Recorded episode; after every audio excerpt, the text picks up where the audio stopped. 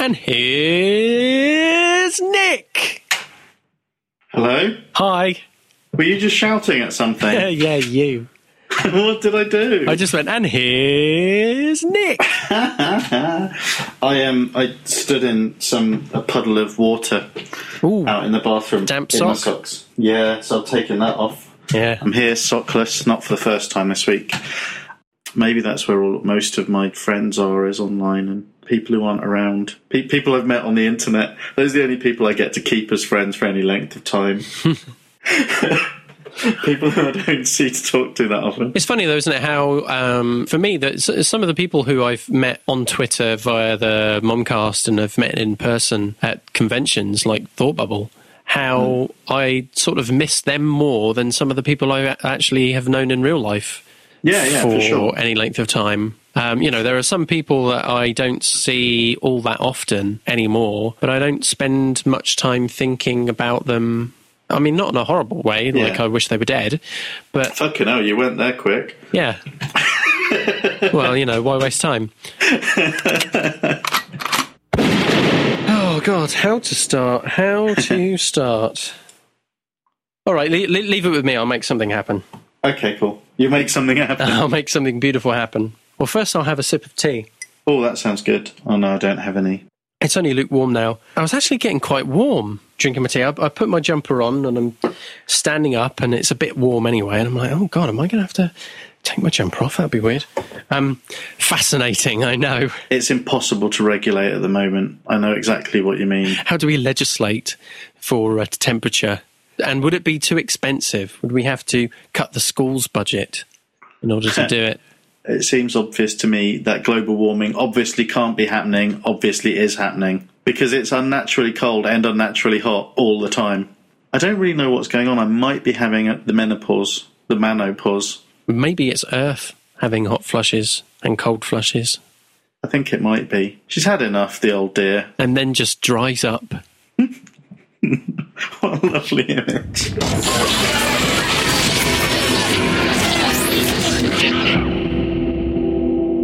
Unanswered. Back when we were good in the early episodes, um, we talked about opinions.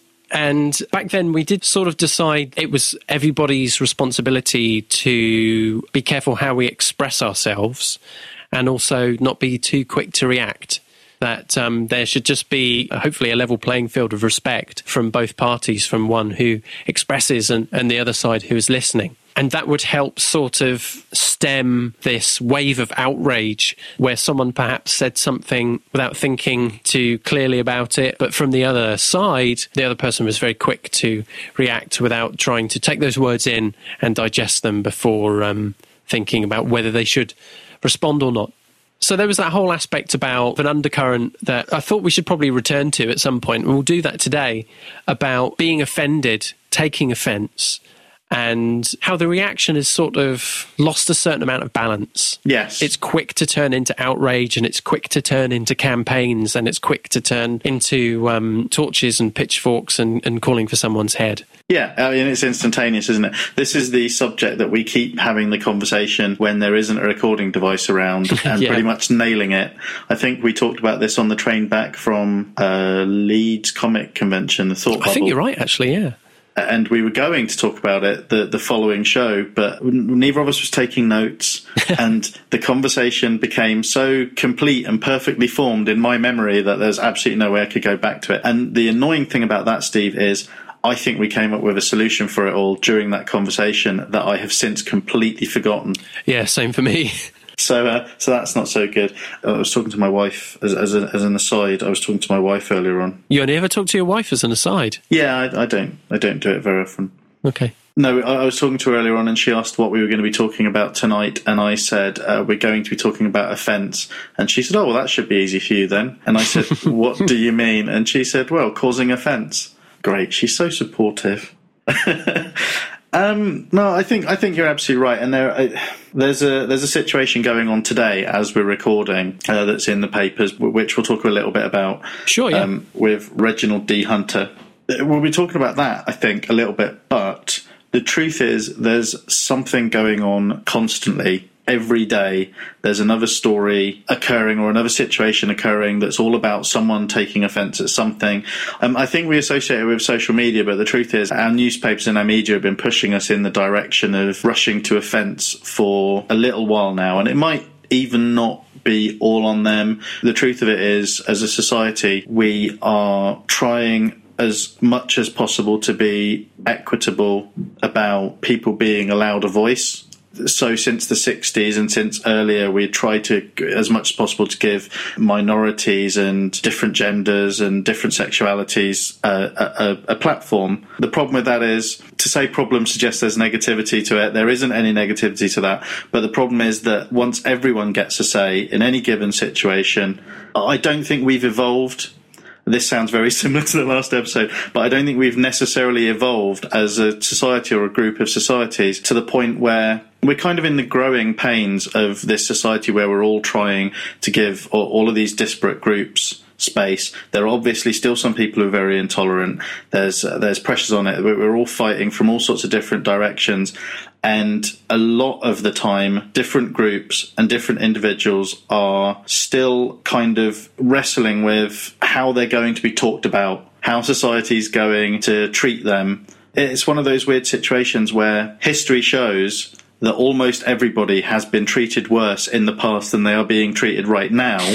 but we didn't have a voice before to complain about it. So we didn't have the chance to attack our politicians and our royals and all, except we did, because, you know, every few decades we'd behead one of them or something. We have had revolutions in the past, but we don't, we don't feel that we've, we've had a voice to actually kick back at people that we see as sort of oppressing us or having a go at us. So now that we have, we end up overcompensating and attacking everything that we see as a slight on us and sometimes imagining slights that aren't necessarily there. Well, yeah. I, I, guess my point is that social media allows us all to do this a lot, and so we tend to blame it on that. But it, it would be easy to say that our media was pushing us to do this before.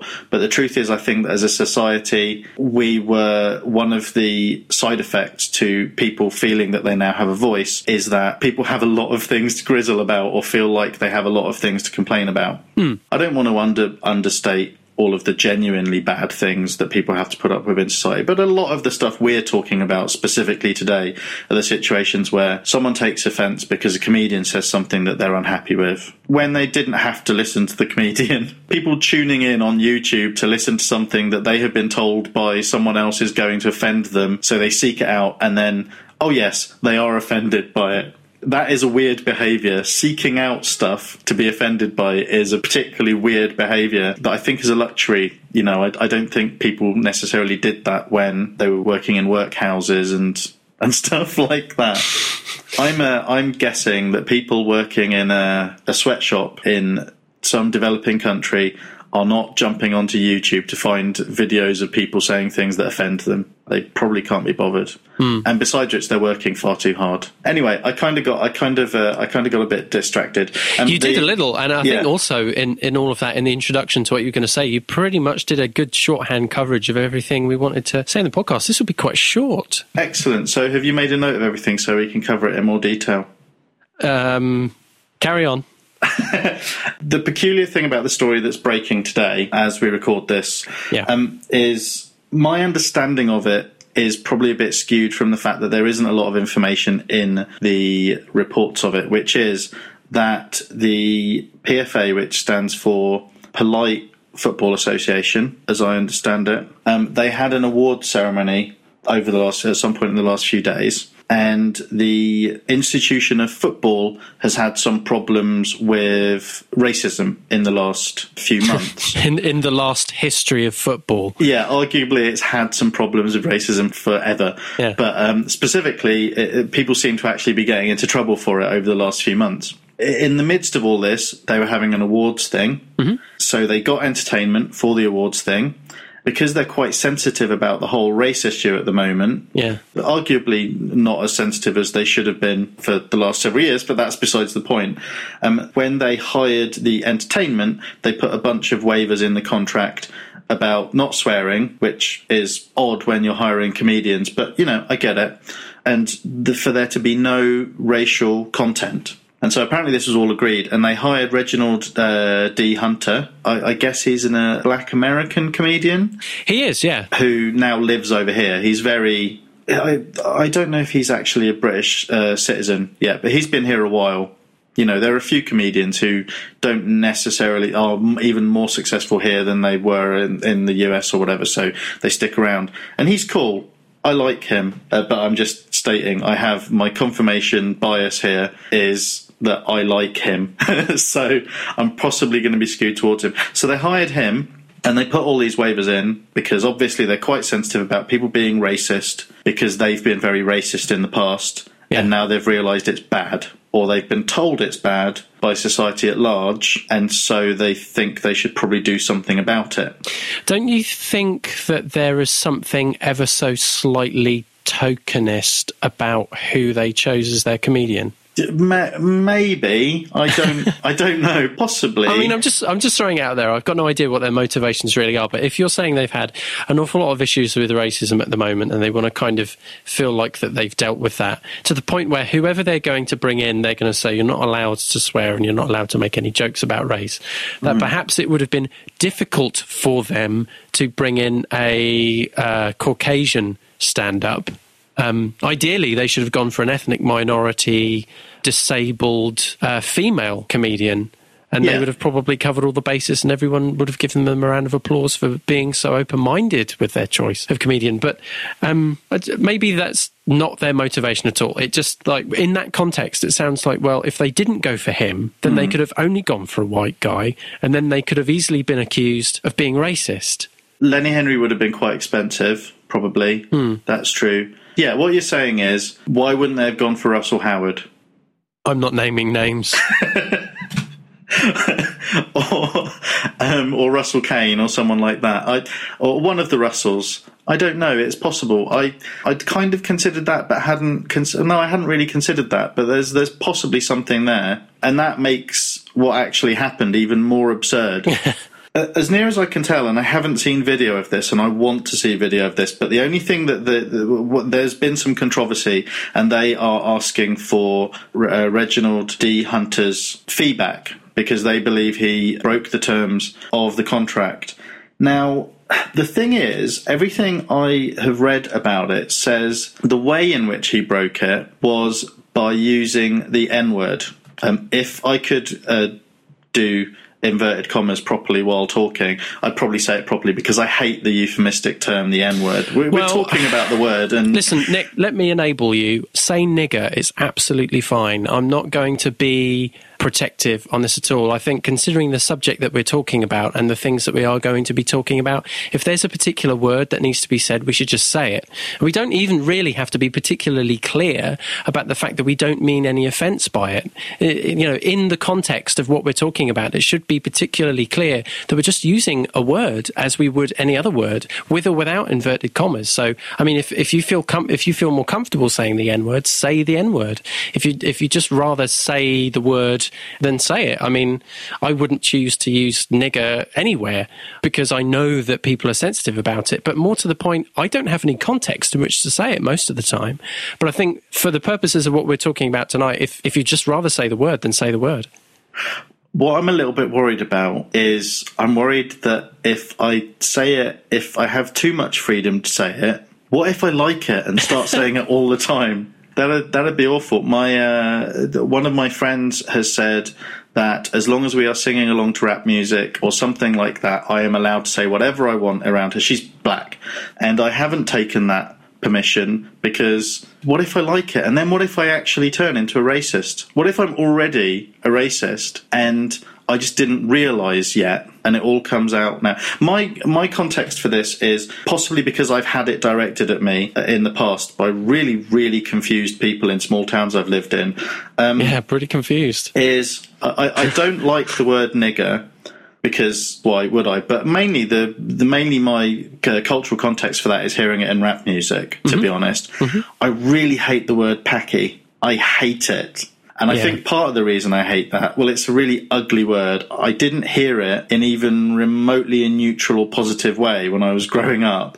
And I often heard it as an insult, either aimed at me or at other people, uh, especially late, later on when I wasn't living in, in such a multicultural place uh, in my teens.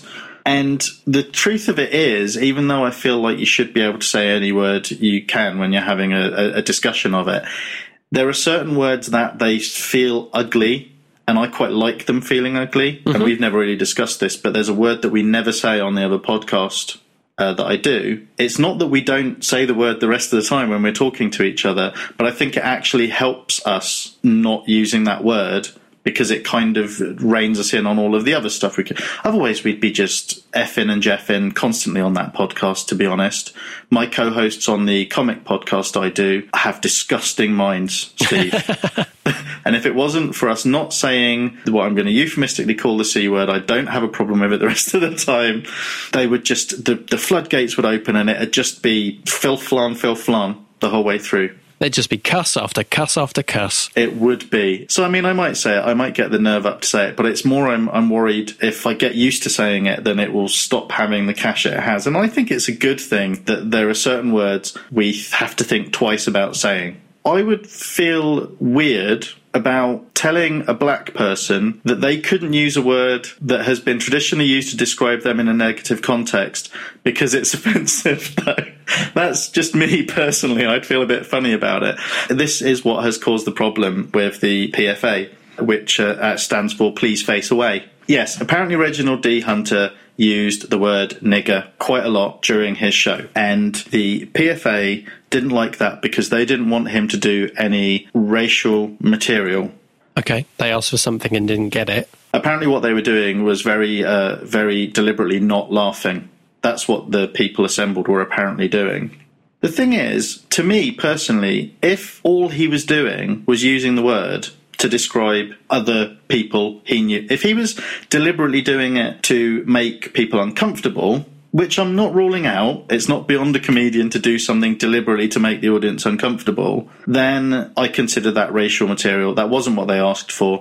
I think it's a little bit weird them asking for that specifically, considering their problems. Hmm. If he's just doing it because that's just how Reginald D. Hunter talks, and I can't remember off the top of my head, but you know, it might be when he's not doing daytime TV, that might just be how Reginald D. Hunter talks when he's talking to another person, then it isn't racial, it's just a black guy talking about his life. And how is that innately? I mean, okay, it is innately racial if you think that it, he's in a white institution that traditionally doesn't let black people have a voice. Um, but if it's in a modern setting, one person, uh, one uh, person used the analogy that it was like hiring Frankie Boyle to do a benefit for dis- disabled kids or something like that. I'm not entirely convinced that that is what it's like at all because Frankie Boyle isn't a disabled kid. If you had a disabled comedian going to a benefit and making jokes about the condition of being disabled, of course, some people would be offended. Some disabled people would be offended. They might not feel that their particular disability was represented. It's not. It's not an ideal analogy because being disabled and being black aren't the same thing. No matter how much some people might believe that. But Frankie Boyle's this able-bodied Scottish dude. Do you know what I mean? It's not the same as a black guy talking about life and using language that he's comfortable with. Quite. And for all we know, that's what he did. No one has said that isn't what he did. But by dint of him using the language that he uses, and that language, including words that have been used negatively against black players, it was racial material. And the thing about that for me is it plays into something that I kind of believe, and people have argued with me lots about, and it's possible I'm just an idiot. And that's that the idea of political correctness, the idea of everyone considering other people when they talk and not being assholes is quite a powerful one and means that, you know, people aren't just offensive or like aren't actually abusive in the way they talk to other people. But as a concept, the idea of political correctness. It feel it feels to me to be very much more about the the, uh, the people in the establishment thinking, well, we can't have people just talking about stuff willy nilly because I'm not sure what's appropriate talk, and so they're obviously not going to be sure what's appropriate talk. So they're just going to be effing and jeffing and swearing and making uh, jokes about handicapped people in front of handicapped people, and pretty soon uh, it's just going to be completely out of control. We can't trust people to make decent judgments on this stuff. Uh, but what they're really saying is they can't be trusted. So what you get is this weird situation where this predominantly white organization that is having problems with racism in their ranks, and we're not talking about black on white racism, we're talking about white on black racism here.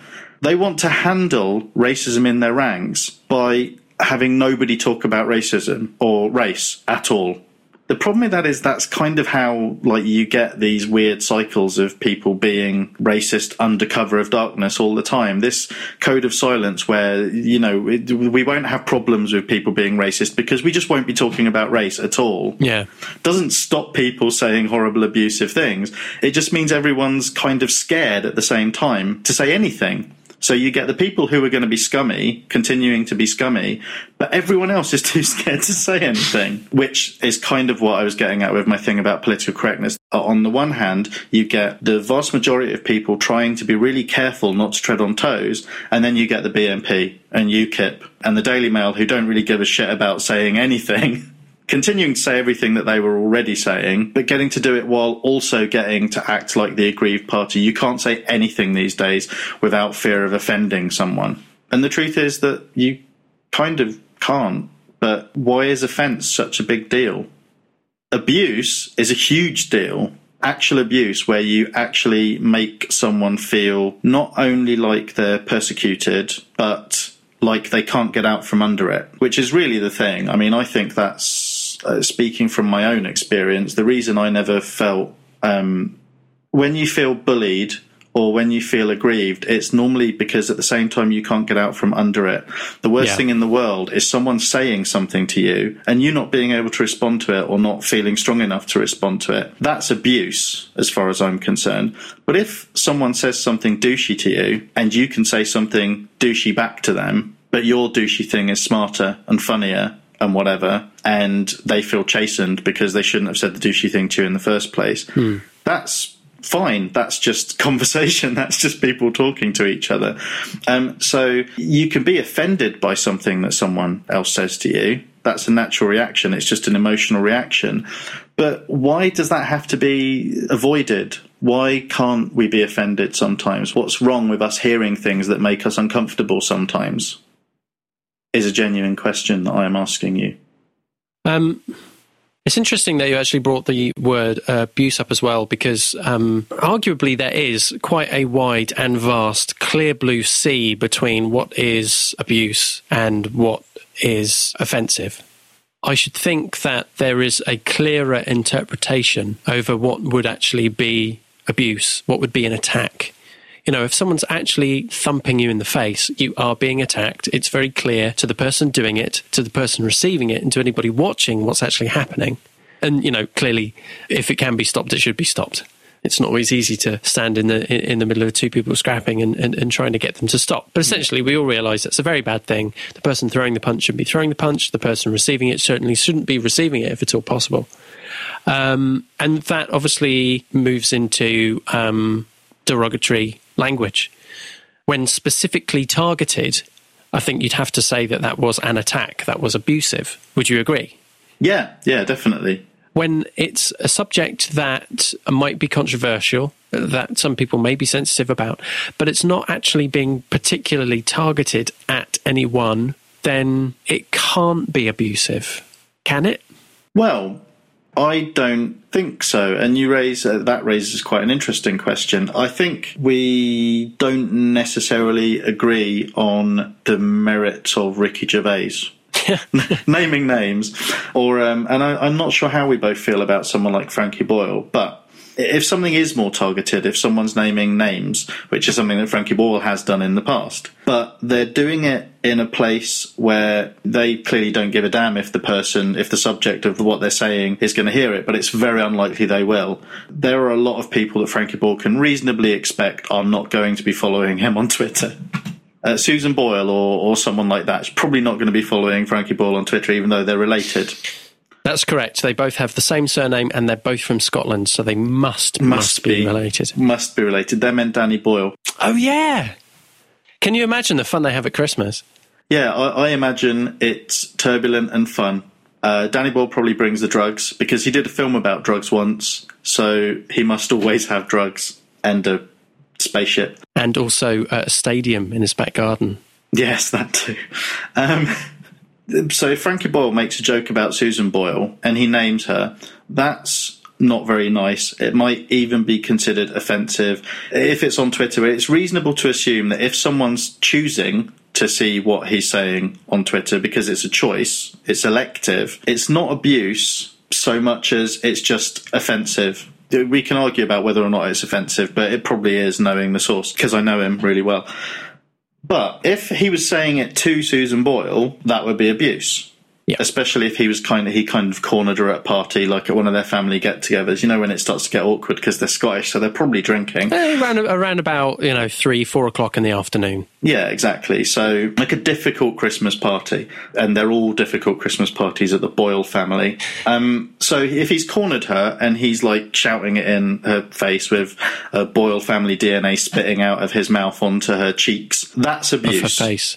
Yeah, of, of her face and of her person and of her personality and of her self esteem. But if he's tweeting it and it's just going out there and you have to elect to be paying attention to him, but then someone takes that tweet or that joke and publishes it or goes up to Susan Boyle with a microphone and says, Frankie Boyle, uh, your cousin, just said this about you. Who is abusing her? Is it the person sharing it with her, or is it the person who originally said it? That's an absolutely brilliant thing to talk about. This might be one of the smartest things we've ever had to analyse in the history of the show. We might even solve the Boyle family animosity. We may. We actually uh, could be giving them an opportunity to have their first peaceful Christmas where um, the infighting doesn't happen until about 7 pm. oh, it's a Christmas miracle. that might have been a bit racist. I'm sorry. I'm sure they can take it on the chin. Um, you're right. I mean, it doesn't necessarily have to be on Twitter, but it is a it is a good example because you can sort of make it a little bit physical in that respect, can't you?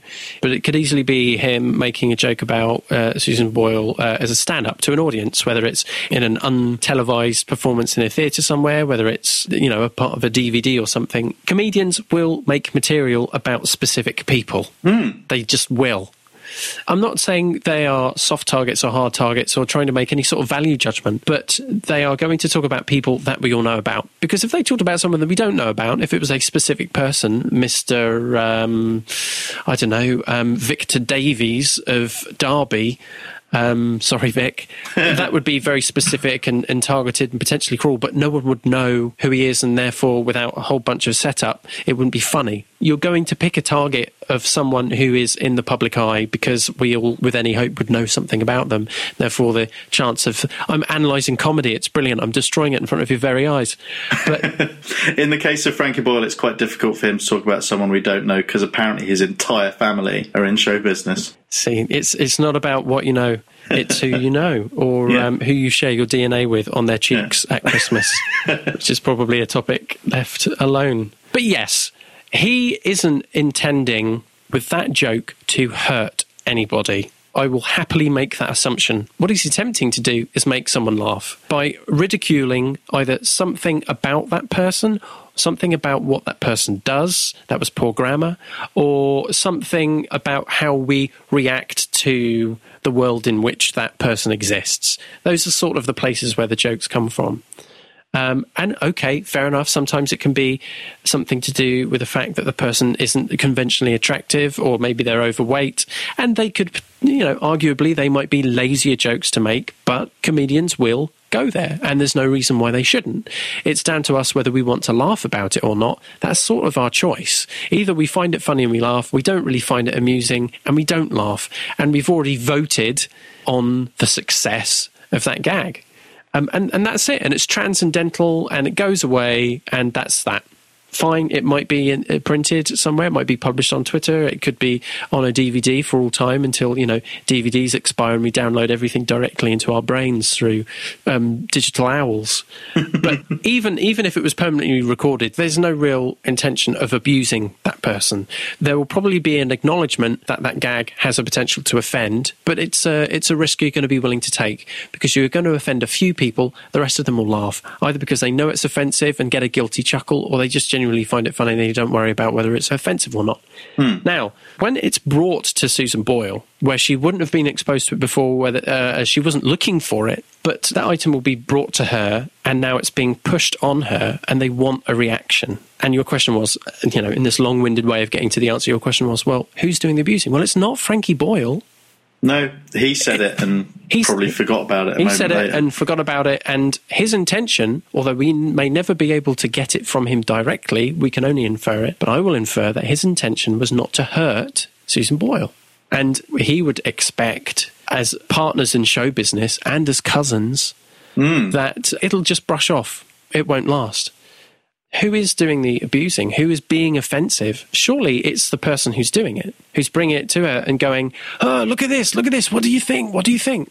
Because they're the one who's now invading um, her personal space and potentially abusive, if, if, if not just offensive, with their behavior. Because it's not just about the thing that they're showing. In fact, the thing that they're showing sort of becomes irrelevant, but just by their behavior of them wanting to get a reaction trying to get some sort of outrage from her. Now they're the one who's being abusive. They're the one that's causing offence. And I think from Susan Boyle's point of view, she would be unhappy. She would probably find it uh, uh, offensive that someone would behave that way towards her. Like they would think it was okay to do that without even a how do you do to start mm. off with. And depending on the manner in which they are interacting with her, yeah, sure, they could be abusive as well. Ha, you're a fat cow. Look at what Frankie Boyle said. He said, You're a fat cow, he says with his camcorder recording everything. yeah, That's pretty abusive. I imagine she's pretty pissed off with people getting all up in her family business as well. There could well be someone who sees, let's stick with the tweet thing, who sees that and goes, Oh, Susan Boyle, look at this. What do you think? Nah. But there could easily also be someone who doesn't know Susan Boyle at all, who may or may not be a Susan Boyle fan, and sees that and takes offence anyway. Hmm. depending on the person, they could be taking offense because they too are unconventionally attractive and can sing well in a shower. Or they might not really care one way or the other, but they see something that they have deemed as offensive, whether they themselves have been personally offended or not, and want to act on that somehow. Either hmm. either by replying directly or talking to a newspaper and going, "Oh, look at this! Isn't this horrible?" or whatever. But stirring controversy when it didn't really exist beforehand. Do you see what I mean? So it's kind of taking on the cause, if you like. But there are probably loads of different reasons why people do it. But there are two main ones. One is uh, that they can relate in some way, mainly to the victim. But then there's also this kind of, that I find quite condescending, sort of, oh, poor Susan Boyle, she can't look after herself, so I'd better jump in and protect her sort of instinct that a lot of people have. Where you see this with guys trying to protect women in conversations in a way that can be quite condescending. You see people speaking for other genders and races, and there's a level at which we we have empathy, so we can have empathy for other groups. But once we start, I think when it becomes, for me, unsightly, really, and a little bit irritating, is when people start to speak for groups that actually can speak for themselves quite well, quite Oh, yeah. articulately, you know, um, and that's and that's a thing that happens quite a lot. I mean. There was the Gordon Brown situation. Okay, admittedly, our statesmen should be being more careful about whether or not microphones are switched on. But there was the situation with him and the old lady that she need never have heard about. There's kind of a classic moment of TV and of the way the media handles things, where there's actually footage of the journalist doorstepping the stupid old ignorant old woman, old, old racist, ignorant old racist woman, um, who I don't think was really that old or racist. Well, she was old, but I think she was only as racist as any other old person. Um, whenever I think of something being like spun out of nothing by the media, that's the thing I immediately go to. Of them doorstepping her and saying, well, "What do you think of this stuff Gordon Brown said about you?" and her being genuinely shocked, and then them being able to report her being genuinely shocked, as if she was genuinely shocked that he had said such offensive things about her, when actually she was just genuinely shocked because she hadn't realised there was a negative side to that whole conversation. she she'd just been stopped by someone on the street and told that a conversation that she had had, and normal people aren't really equipped to deal with that sort of thing, having microphones stuck in our faces. No, no. The whole circus around the bigot gate, um, as every controversy must have um, a, a swinging piece of fence assigned to it, it was just crazy. Like you say, it, it, it really was a nothing. The fact that all his microphone was still on and he just said, Oh, she was a bigoted woman. What was that all about? I didn't really see, at the time, I didn't really see any harm done by it. it she was clearly a. I won't be unkind to her. I won't call her bigoted, even if she was. She was a woman of age who was concerned about immigration and about its effect on employment. And she had an opportunity to speak to the Prime Minister of the time. Um, she was probably a bit angry. She was probably a bit flustered. She was probably a bit lost for words because this was her one chance to speak to the Prime Minister, and she's surrounded by cameras. She's not media trained. She hasn't picked the right words. But in a flurry and a fury, this stuff's coming out because she had the chance to do it. Gordon Brown potentially felt like he was doorstepped by that. Um, from a media point of view, it wasn't a particularly uh, beneficial thing for him to be seen to be caught up with. He had to deal with it off the cuff in a way that perhaps he wasn't really prepared for that day or whatever. And he gets back into the car and he finds the whole thing to be a bit of a dissatisfying experience. And understandably, he sounds off about it. That's that. From both parties, you can see that that was probably not their ideal performance. I would sure. argue perhaps only one of those two people would have enough self awareness to realise it later. But then what happens is is that it becomes an opportunity while the story is so hot and so raw to kind of stir the whole thing up before anybody's had a chance to have a moment of deep thought about it, in which everything would have just calmed down and it wouldn't have been a big deal at all. To the point where you where this story ran on for close to a week, and Oh, there it was were, and, and there were I, I can't remember the exact amount of time, but it was probably two to three days between the whole story starting up and Gordon Brown having to go back to her house, tail between his legs, and to apologise, not really to her or for her, but to everybody.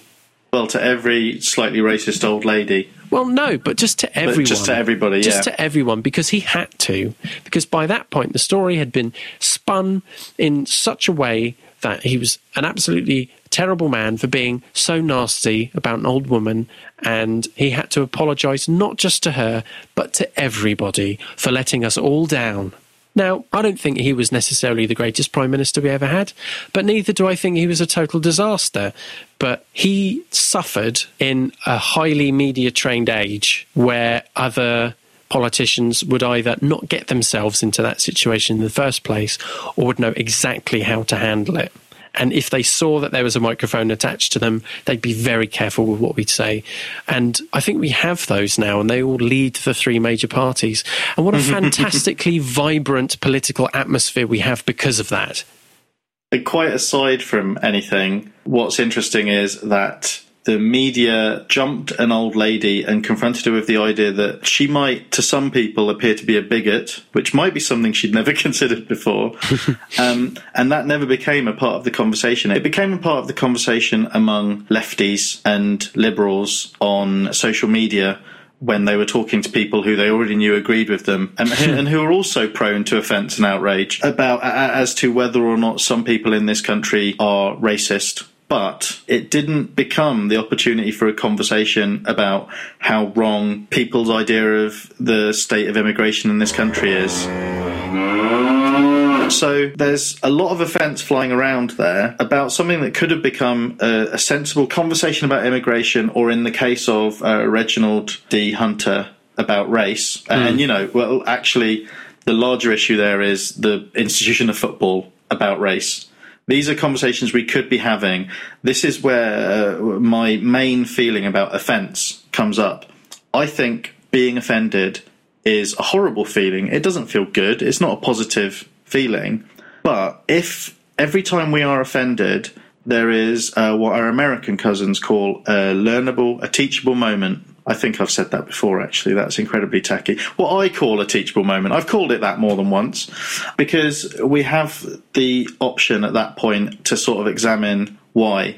Without sort of wanting to get on a soapbox, it's kind of those guys' discomfort and opinions that are the ones that should be being brought into question as well. We could have a debate now about why a black guy getting up on stage and talking however the fuck he wants to talk is going to be uh, offensive and for what reasons. It might be offensive because you don't want to hear bad language. That's fine. I understand that. Yeah. Some people can be quite prudish about that, and I get it.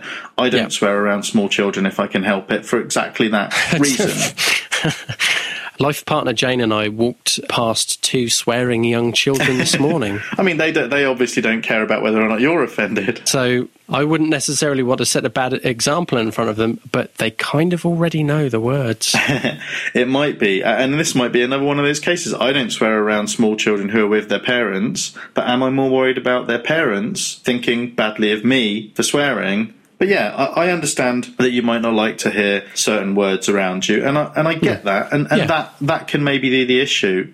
But the issue, I think, should be the world of football when trying to handle racism decides the easiest way is to just not talk about it at all. And that's the case over and over again. I have um, an anecdotal example which is from uh, the distant past. When I was a kid at school, and I would have been about 13 or 14, I only ever got in two fights and they were at the same school. It's like. oh, I um, thought you were going to say at the same time then. That would have been at same, that would have been weird. Yeah, I'd have been fighting two guys off. you would have beating two guys off. Yeah, two guys off. Uh, when I say I was in a in two fights, what I mean is I got beaten up twice, quite comprehensively. Um, it was a very multicultural school, and I say this because it's in contrast to schools I went to later. But I'd always kind of lived in towns where there were like, there were a few Greeks in this particular group. One of my friends was a Muslim, and there were lots of other Muslims. There were some Sikhs and Hindus and all sorts. And if anything, I learned later that the tension really was between I don't know if it was the Hindus and the Muslims, or I get confused as to which groups it is that don't like each other very much. Anyway, I had been at the doctor's during the day because I had hurt my back, and I turned up in the middle of a lesson, and one of my friends, who was a Sikh guy, knew that I'd had a bad back earlier on, uh, but didn't know I'd actually had something wrong with me. So when when I came in, he sort of was with lots of bravado. He kind of patted me on the back and went, "Hey, how you doing, Nick?" and hurt me quite badly. And I went, "Ah, you bastard!" And he went, "Oh, I'm sorry, I didn't mean to hurt you." And then I went, "Oh," uh, and went off to my seat. Bearing in mind this is memory, this is an old story, so I I think I'm remembering it right. Sure. So I went off to my seat. I was grizzling because I was in pain, and the lesson carried on. And I wasn't really conscious of what else was going on. But there was this dude who was on the row behind us, who was this real jerk, sort of a provocateur type of guy. There's this white guy used to hang around with his mates. They all used to chuckle and be just malicious. I hadn't really noticed a racial component to anything they'd done before. And I, to be honest, I don't think this was a racial component. I think this was a dickhead component that was going on. But what I wasn't aware of was that the whole way through this lesson, while I was talking to the person next to me about what my friend had done and how much he'd hurt me, this guy was whispering in my friend's ear. The first I knew of this, I think it was the last break in the day. You know, you used to get a lunch break, a lunch break and a break in the morning, break in the afternoon. I think it was in the last break.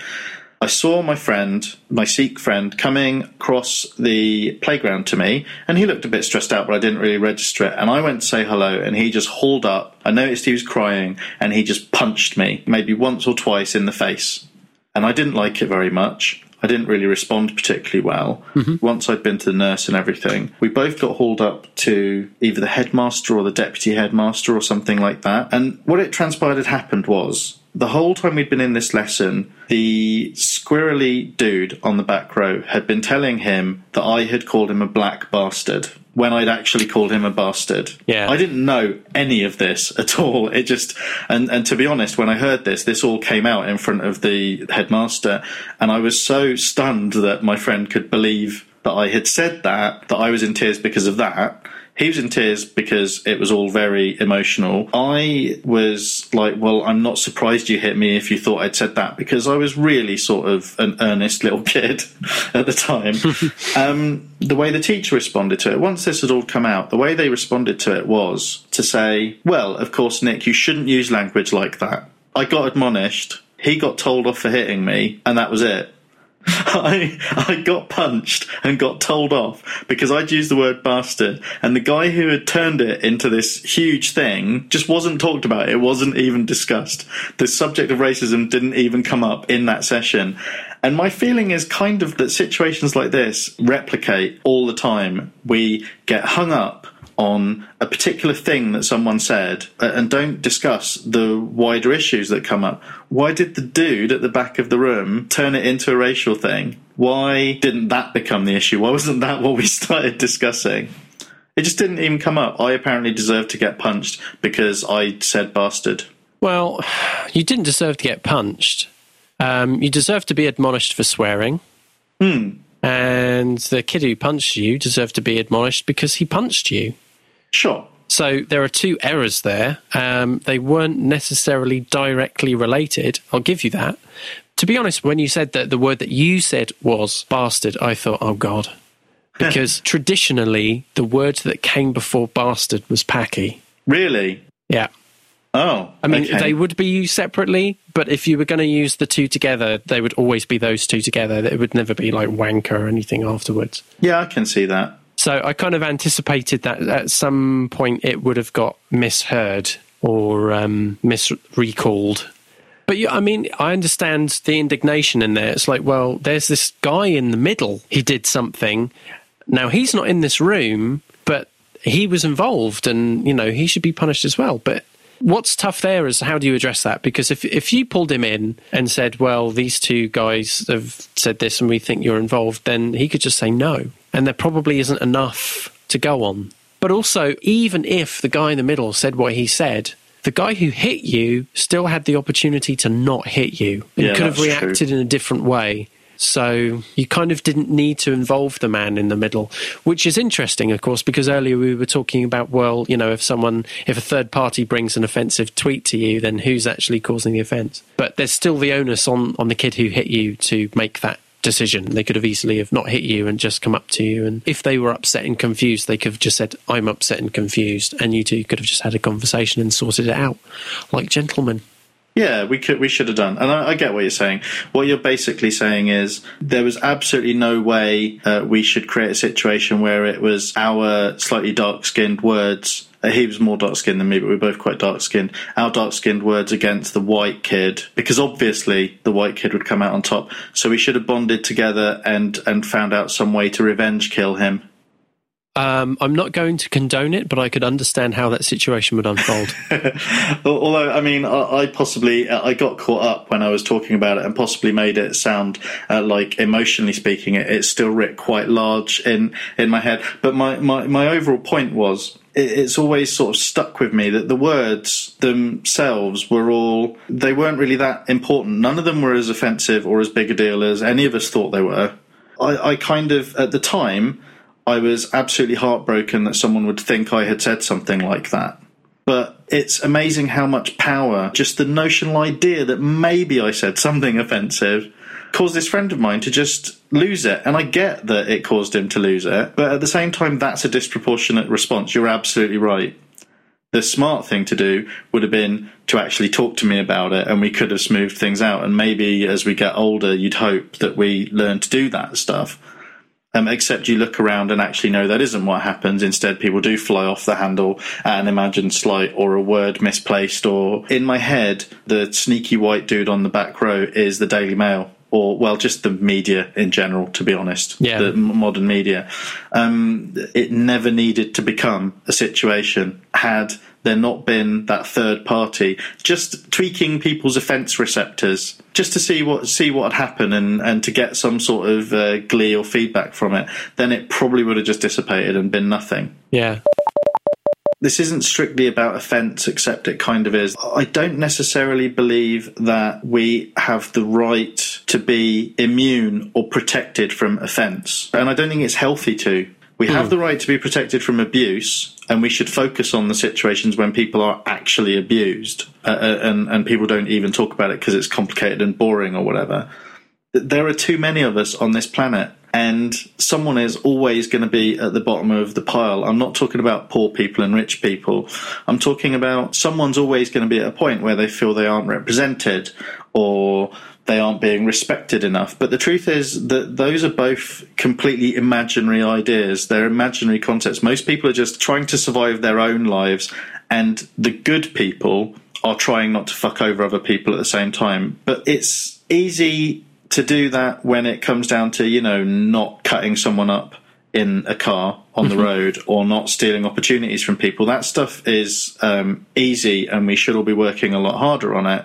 But it's really, really difficult to moderate your speech just to get what you are thinking out of your head most of the time. Most of us struggle with that.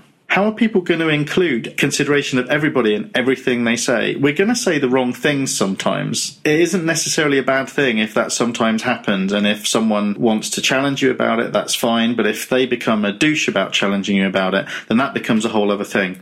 The concern, I think, from my point of view, is the very fine balance that has to be made between correctly challenging someone for using a word that many people find uh, uh, offensive because they've used it in a potentially offensive way. Or they're using a word or they're using a particular phrase in a, in, in a context that's pretty clear, but someone's misread it. And that someone has to feel like they've got to step in to challenge them on it because someone else might be offended. To the point where it's less about trying to correct a behavior and more about one person trying to be more right than the other person.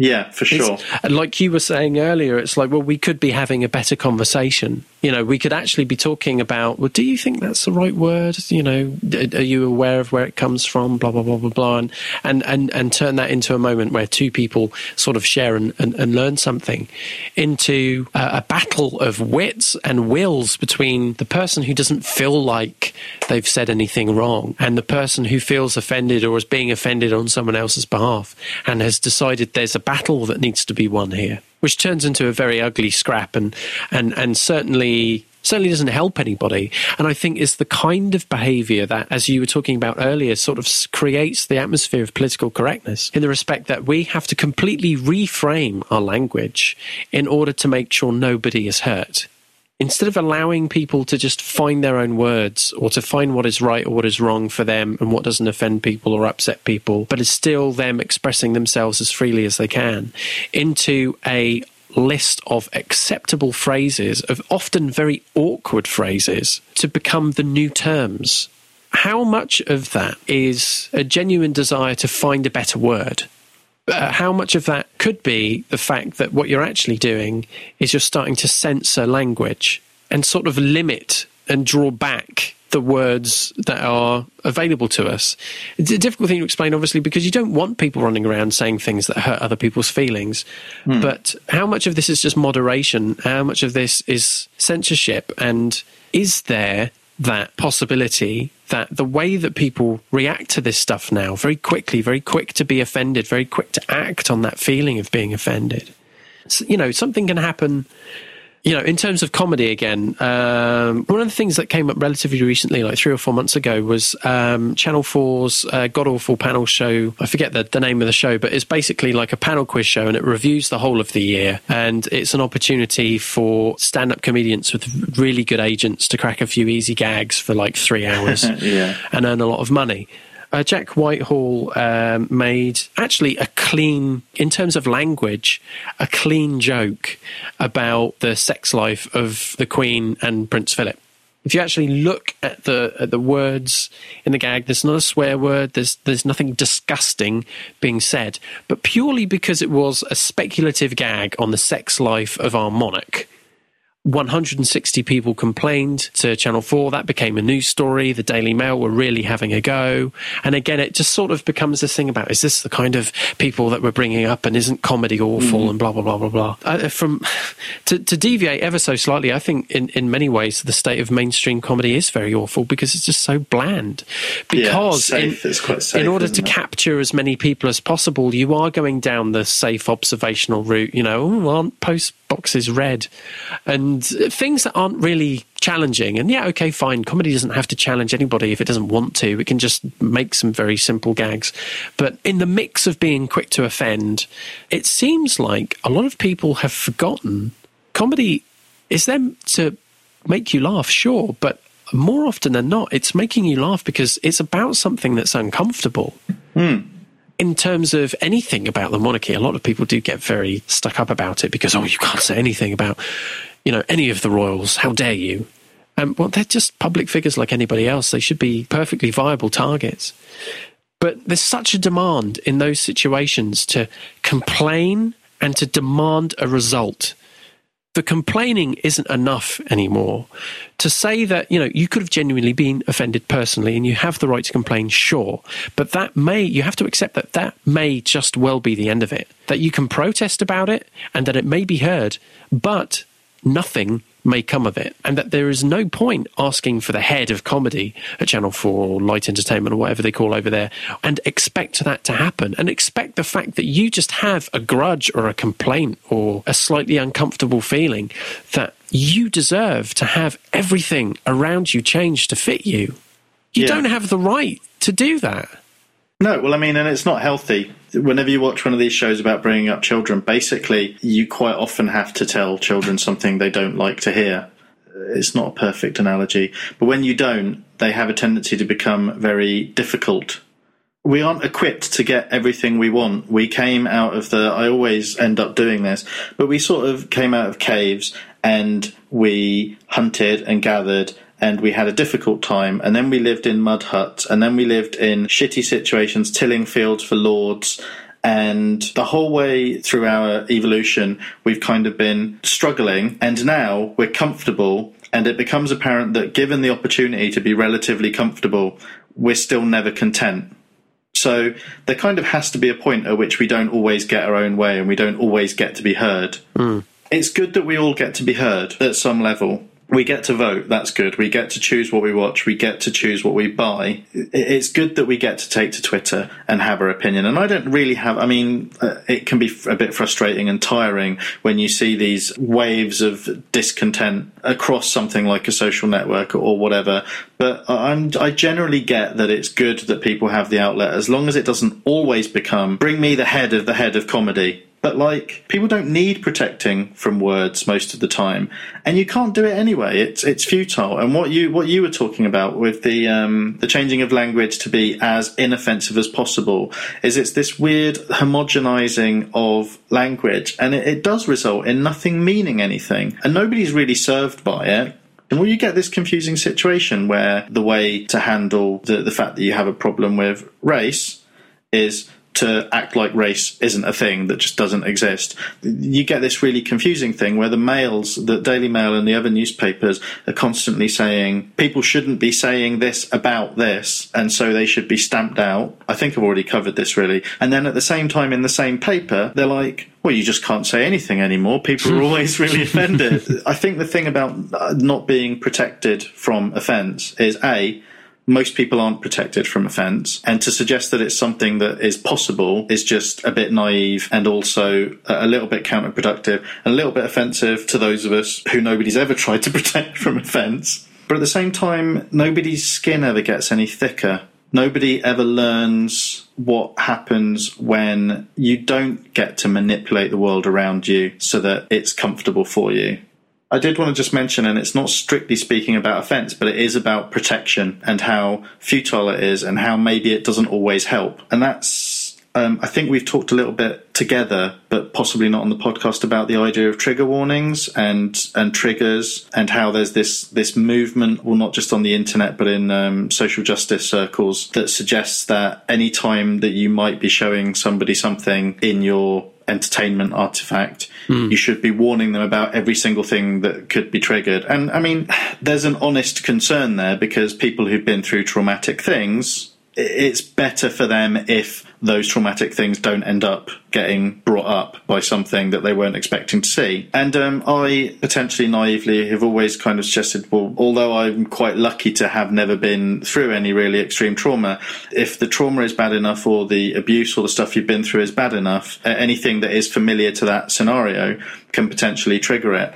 And that can be debilitating for people, but there is a, a solid argument that we can't necessarily make the whole world proof against that happening because the real problem is that people have the thing that happened to them that might get triggered the uh, the specific example I wanted to bring up was uh, I recently read an article, and we'll try and find it for the show notes. But I recently read a post by a woman who had played the Tomb Raider game, the most recent one. This is a game that prior to it coming out was uh, extremely controversial because of the way it represented gender and uh, sexual violence. Because somebody involved with the game said something daft and ill advised at some conference or convention, he obviously wasn't briefed well enough and said something that was a bit flippant about the way that violence on women is, is represented in the game. So, anyway, the game finally came out. And the poster read by this woman was she was saying that she was playing through it, and there is a moment where there is a quick time event where the control is pretty much taken out of your hands and you're just pressing buttons through a cinematic sequence to, to try and make the outcome work. Where a man picks up the young Lara Croft by the throat and is is choking the life out of her. And it's quite difficult. And apparently, most people are so shocked by how graphic and intense this scene is, and because it's a quick time event, it's very difficult to get them right first time. Most people end up seeing Lara Croft choked to death, and when it happened, it triggered a memory of something that had happened to her in her childhood. I think it was her father was abusive very sorry if I've got that wrong.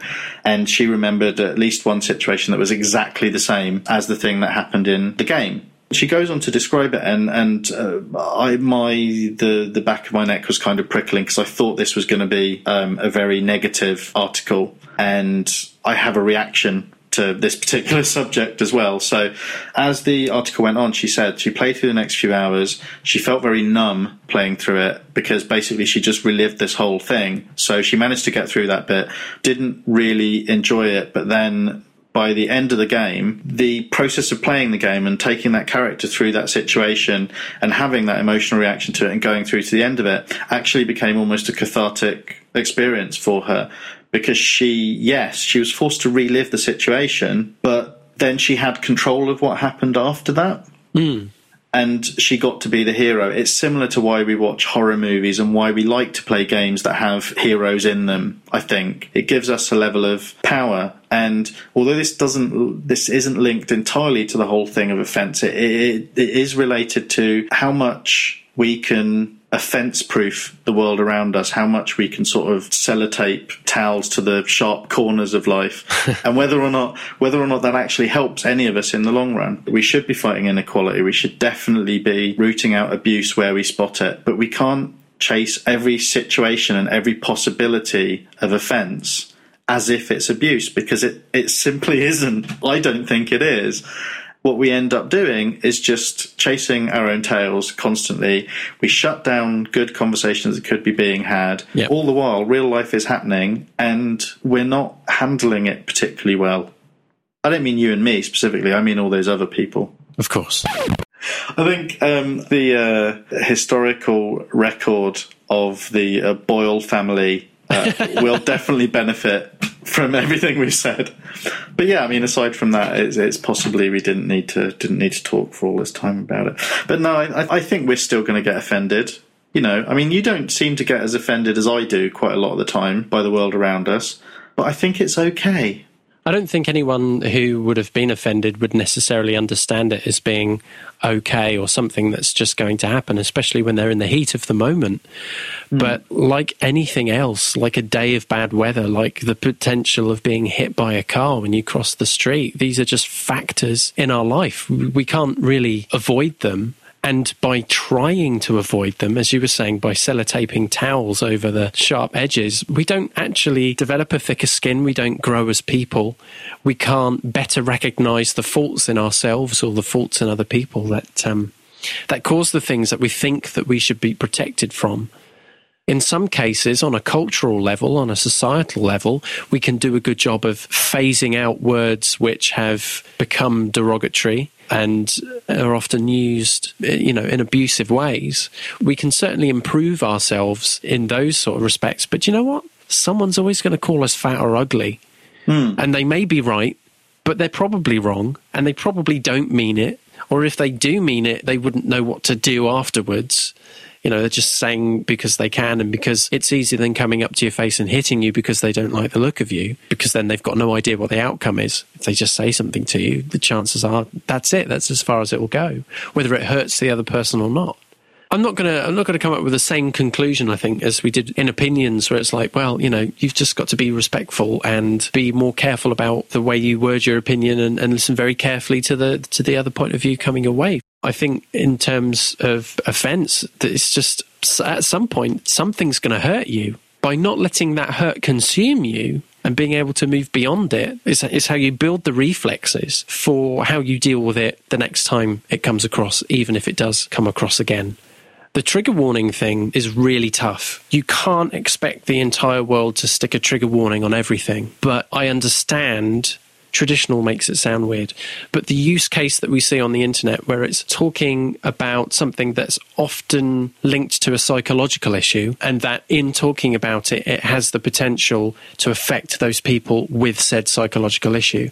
And perhaps you do need to just kind of, before you start opening the box, um, that you just do put a little warning on it first, not in an entirely dissimilar way to say if we're going to be watching a, a TV show in the UK, you know, if there's strong uh, strong language or scenes of a sexual nature, they'll tell us before it starts, just so we have at least that little piece of information to make our own decision. I think those things can help. We're recognizing in doing so where it might actually be important to use it. What we're not doing is taking it away so there we go. I think that's it. I think we've nailed this. It's good. We're back to solving things. This is good. Uh, pretty soon we'll have sorted the whole world out. I hope so. I mean, I hope the world is uh, is, is patient enough to have us solve a problem on a monthly basis instead of fortnightly. Hopefully, we don't run out of time. That must be terrifying for people.